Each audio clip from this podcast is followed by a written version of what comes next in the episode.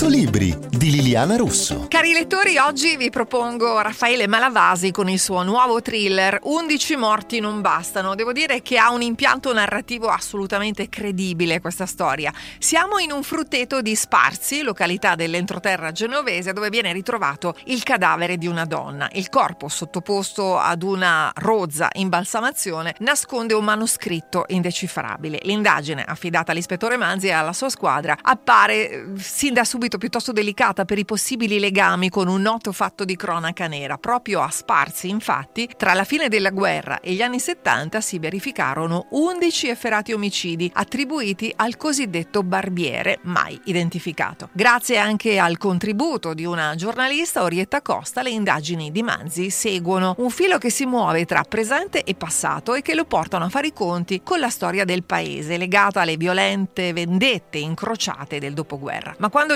l'ispettore comincia a sospettare che la scia di sangue abbia una matrice molto diversa, a essere in serio pericolo sarà la sua stessa vita. L'intervento di Goffredo Red Spada questa volta potrebbe arrivare oltre il tempo massimo. Insomma, un nuovo episodio, un nuovo thriller di Raffaele Malavasi, eh, davvero bravo questo autore, con 11 morti non bastano, libro pubblicato dalla Newton Compton. Sono Liliana Russo e a tutti naturalmente buona lettura.